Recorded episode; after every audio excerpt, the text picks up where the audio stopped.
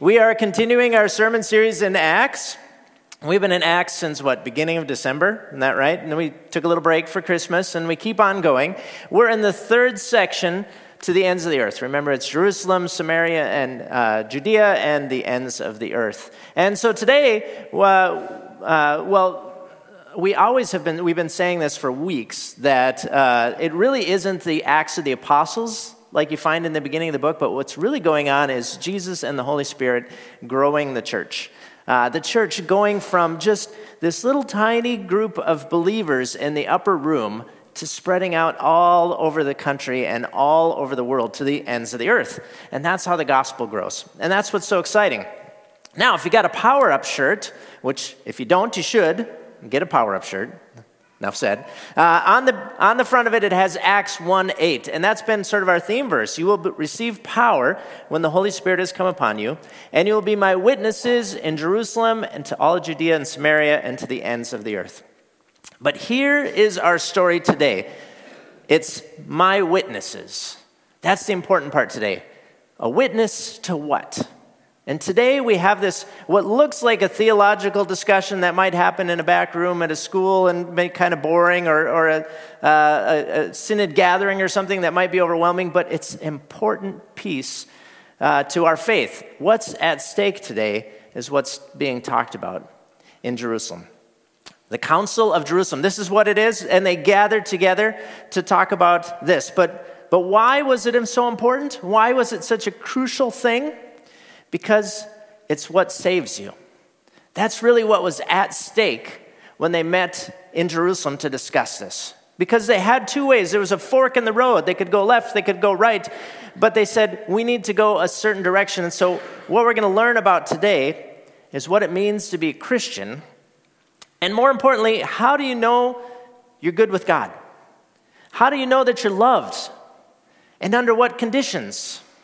These are the things that were at stake in Jerusalem so many years ago, and they have a great impact on us today. So, how did we get here? Let's do a little uh, uh, uh, backtracking before we get there. If you remember, Peter shares the good news with non Jews. This is how this all started. See, it was a lot simpler uh, at the beginning because they were just sharing the good news of Jesus Christ with fellow Jews. Like, hey, Jesus is the Messiah that we've been looking for, and he, he died for us. But then Peter had this dream, remember? And he started sharing it with non Jews. And they brought him before and said, Hey, Peter, explain yourself. So back in Acts 11, he comes together, and the apostles and the brothers who were throughout Judea heard that the Gentiles also had received the word of God. That's the word for uh, non Jews. That would be us unless you've got a Jewish heritage. Right? So when Peter went up to Jerusalem, the circumcision party criticized him, saying, Hey, you went to the uncircumcised men and ate with them. And Peter began to explain it to them. And what's going on here? The circumcision party is just sort of uh, uh, shorthand for uh, for people that think that you should follow all of the Jewish traditions. They're the Pharisees uh, that came to believe in Jesus. They're the people that think that you still need to follow all of the Torah and the Jewish customs and all of those laws. And so Peter tells them this story about how it all happened. Uh, he says, Remember, I was praying and I had a vision. And down from heaven came the sheet, and it was filled with all kinds of things that Jews would have found uh, unclean, things that they wouldn't have been allowed to eat, things that would have made them uh, unclean and, and they would have had to repent for. And the voice said, Peter, kill and eat. And Peter's initial reaction was, No way, man. I, uh, this, is, this is review. We covered this a few weeks ago. No way, man. Like, I'm not going to eat that because I haven't put anything unclean in my mouth. And God's response to him was, What God has made clean, do not call common or do not call unholy. In other words, I have made these things clean. Like before, you were not to eat them, but now I have made them clean. And so the end of his dream is that he's supposed to go and talk to Cornelius, uh, who is a, a, centurion in the Roman army. He, he, uh, a God fearing man, but not a Jew. And so Peter goes to his house and he says, He began to speak, the Holy Spirit fell on them just as us at the beginning. So he goes to the centurion, he goes to this Roman household, which is a no no, by the way, for Jews to go into that household. And he begins to tell them about Jesus, and the Holy Spirit falls on them just as us at the beginning. This is Pentecost. Remember, this is what he's talking about. When the Holy Spirit came, landed on them like tongues of fire, and they began to speak in other languages. The same thing happens to the centurion. And so Peter says, I remembered the word of the Lord and how he said, John baptized with water, but you will be baptized with the Holy Spirit. If God gave them the same gift as he gave to us when we believed in the Lord Jesus Christ, then this is a great line, right? Who was I to say that I could stand in God's way? I can't, if God's giving them the Holy Spirit, I'm not going to stop him. Who am I to get in God's way, right? This here is a game changer. This is a turning point in Acts. This is very critical to, to see this because what we've got here is Jesus' message going out just to the Jews, and all of a sudden we've got it going out to everybody Gentiles, anyone who hears the word of the Lord can receive the Holy Spirit. A game changer. And so that opens the door, right? The old saying, can open worms everywhere kind of thing. This is changing things as we know it. So, what happens next? A few weeks ago, we learned about the church in Antioch when people started preaching not only to the Jewish people, but also to Gentiles. And they began to share that word, and people began to believe. And all of a sudden, we've got a church filled with Jewish people and non Jewish people. And it's growing like crazy. And they're, this is new territory. They don't know what to do. They're establishing all sorts of rules. Um, but here's the important part the leaders up there, if you remember, they called up uh, Paul to come and talk. Barnabas and Paul were, were overseeing things. And here's the, here's the important piece they didn't place the Jewish restrictions on those non believers. So, all of the things in the Old Testament, all of the things from Leviticus, all of the cleanliness laws, they said, no, you're Gentiles. You don't need to follow that. The Jews are following that. That's fine. So, no circumcision for you, no, no uh, kosher laws, no uh, following all of the Jewish tenets, right? Um, and so it began to grow that way, and that became a thing there. But of course, word got back to others, especially those that thought everyone else should follow the same Torah and the rules, right? So word got back. This is pushback from that. But men came down from Judea and were teaching to the brothers. Unless you are circumcised according to the custom of Moses, you cannot be saved. He's, they're saying you need to become Jewish. All you Gentile people, you can't just believe in God. You need to become Jewish. You need to follow all the customs. You need to be circumcised. You need to follow the kosher rules. You need all of these things to be saved by Jesus. And I love this next sentence here. After Paul and Barnabas had no small dissension and debate with them. Can you imagine what no small? I mean, t- talk about uh, the understatement of the year. I'm guessing that these guys were probably a little bit uh, fiery about their position, right? No small debate. Yeah, that's right. Uh, I can imagine them saying, You're missing the point. They don't need to follow this. And so, what we've got here, Paul and Barnabas, and some of the others appointed to go up to Jerusalem, to the apostles, to the elders, uh, about this question after no small debate, a little tiny debate, they're like, hey, we have to figure this out once and for all. This has come up before, but now we need to, we need to solve this problem. Okay, so why is this such a big deal? If you followed me so far, right? Uh, is it Jesus plus the Jewish customs or just Jesus? That's what's up for debate. That's what's at stake here, and that's why it's such a big deal. So, what's at stake is how are you saved? Are you saved with Jesus plus this other stuff or just Jesus? And so they get into a long debate, and that's where we're at in Acts 15 after much debate. I love that. Uh, it was probably a no small debate.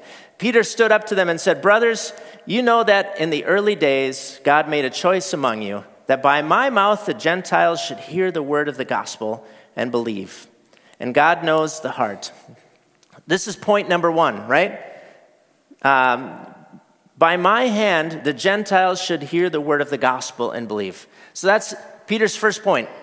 The Gentiles are hearing the word of God and they're believing. Here's the second point uh, that by God who knows the heart bore witness to them by giving them the Holy Spirit just as he did to us, and he made no distinction between us and them, having cleansed their hearts by faith.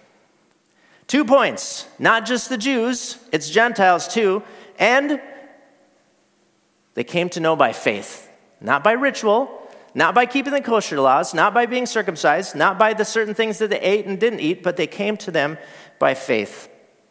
Peter continues on in verse 10. Now, therefore, why are you putting God to the test by placing a yoke on the neck of the disciples that neither our fathers nor we have been able to bear?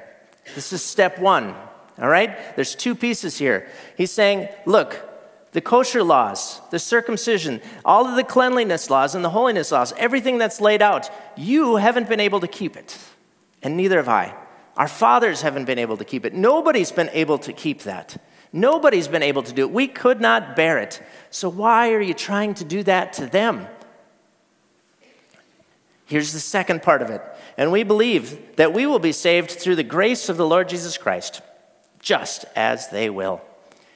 Folks, right here, the gospel, two sentences, right?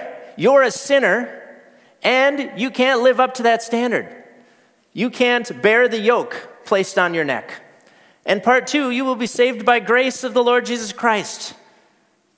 Whether you're a Christian or a Jew or a Gentile, right here, you're a sinner and you'll be saved by faith. Right there. And this, friends, is groundbreaking. We are not saved by the works, but we are saved by grace. Here in Jerusalem, in Acts 15, they crystallized the gospel, the gospel message for you and for me. You can't be saved by works. This is why today none of you are following the kosher laws. This is why when we open Leviticus and you look at it and you think, oh, how come we don't do that? Because of Acts 15. Because you can't be saved by those works, but we are saved by grace. Peter got it. Paul got it. Barnabas got it. They brought it back to Jerusalem. And thank goodness they had this small debate that was so crystal clear for them. And it crystallized the Christian message that we are not saved by our works. Our works can do nothing because we can't live up to them. We can't bear that yoke. We will be saved by faith just as they are. Now, here's the thing the gospel message is not advice, it's good news. And this is what they were getting. And this is what we forget so many times. We think sometimes that the gospel is full of demands. Like we want to, to raise uh, good kids. We want to uh, be holy. We want to be right with God. So we start coming up with a to do list. But that's not the gospel. The gospel is that Jesus has conquered death, He's restored us, He's paid the debt that we cannot pay. We can't bear that yoke, but Jesus did. And He died for our sins.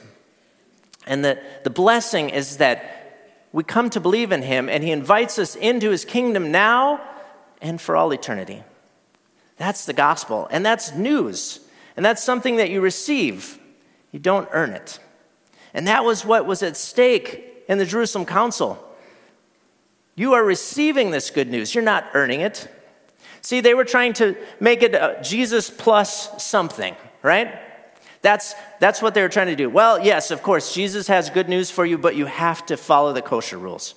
You know, Jesus, of course, yes, but you have to follow the cleanliness laws. You know, you, you have to do this, but you have to do that and follow all the Jewish customs. And the problem is, we do the same thing sometimes, don't we? Like, well, of course it's Jesus, but you have to behave well. Of course it's Jesus, but you have to also go to church on Sunday, which is a good thing, mind you, because otherwise you can't hear this. But, you know, it's, it's not Jesus plus something. And a church continues to slide into this all the time. We forget what happened in Acts 15. And we forget this and we continue to slide and try and add requirements. Like, well, it's Jesus, but you should also do this. It's Jesus, but you should also do that. No, it's not. It's just Jesus. Because when we add stuff to it, we make it about us. We make it about us doing things. We make it uh, our salvation about us becoming holy. And we put that burden, we put that yoke back on ourselves. And then you start developing a list of, you know, do's and don'ts, cleans and uncleans. I mean, they had a beautiful list for that in Leviticus, but we make our own list sometimes. I, I remember this very clearly when I was growing up. My, uh, uh, my mom's side of the family and my dad's side of the family had different do's and don'ts. Um, and I had to keep them straight as a kid because you, you don't want to step in that, let me tell you. Uh, um, but so on one side of the family, dancing was a no no, all right? But on the other side of the family, dancing was fine. But on this side of the family, cards were a no no. But on the other side of the family, oh, we're playing cards tonight. Okay. Have you seen that? Uh, all of those things. And drinking was okay here, but not okay here. And the list just went on of things that you could and couldn't do for piety. But that was about them and not about what Jesus has done for them. But then you get to a point and you think, well, well, Mark, okay, that's all fine, but people will abuse that grace, right? That's the common argument I hear. Well, how will people get better? How will people, uh, uh, you know, behave better? We want that for people. And that's what the Jews maybe were thinking. How do we keep them behaving well? And here's the thing the gospel is good news. And when you grasp that, that's when your life changes. I mean, think about it it removes burdens, burdens from the past. So, in the past, you've done things that you're not proud of. You've done things that you wish you hadn't done. If you're trying to live up to a standard, those things are going to stick with you forever. But because Jesus has done this, because Jesus has overcome, those burdens are removed. Future expectations. Well, you know, I, I should really accomplish these things.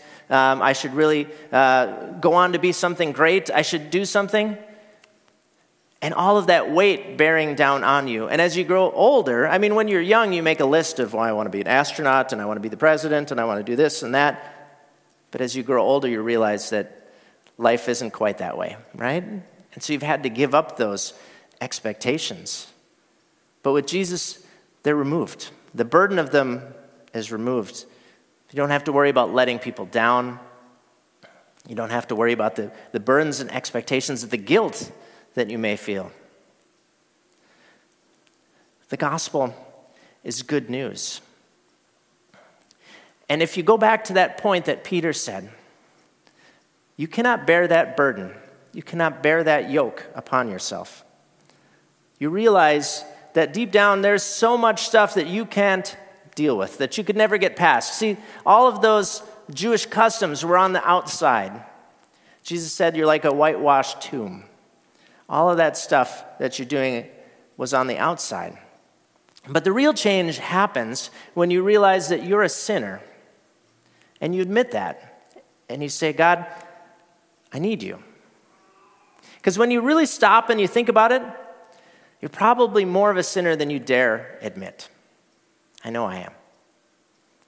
That you dare want anyone to see.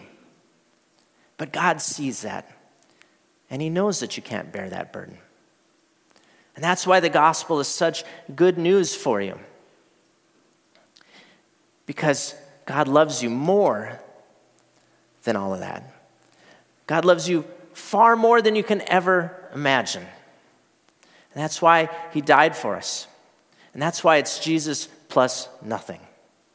Because there can be no other way, nothing else works. So, hear that today. Jesus loves you. That yes, you're a sinner. Yes, you cannot bear that yoke, but you don't have to. Because Christ has died for you, because Christ loves you, and because Jesus invites you into that kingdom now. And the things that you hate about yourself, the things that, that are that burden, the only way to be free of them is to let Him change you to let Him change you from the inside out with that good news. Let's pray. Heavenly Father, thank you for Paul. Thank you for Barnabas. Thank you for Peter, who stood so firmly in Jerusalem at that council saying it is you plus nothing. And that's the gospel. That's the good news. Anything else is just a yoke, a burden that drags us down. And Lord, I know there are people in this congregation that are feeling dragged down from their burdens, from past regrets and sins to expectations that were never carried out, to, to guilt from other people. Lord, we confess them to you now. We give them to you. And we trust in the grace that you have saved us by, the love that you have for us, the fact that you call us your son or your daughter, and the fact that you came down from your throne to die for us. Lord, receive us now. Lord, welcome us into your kingdom. Teach us to live in that love and the freedom of the gospel. Let us be a church that proclaims Jesus plus nothing. In Jesus' saving name we pray. Amen.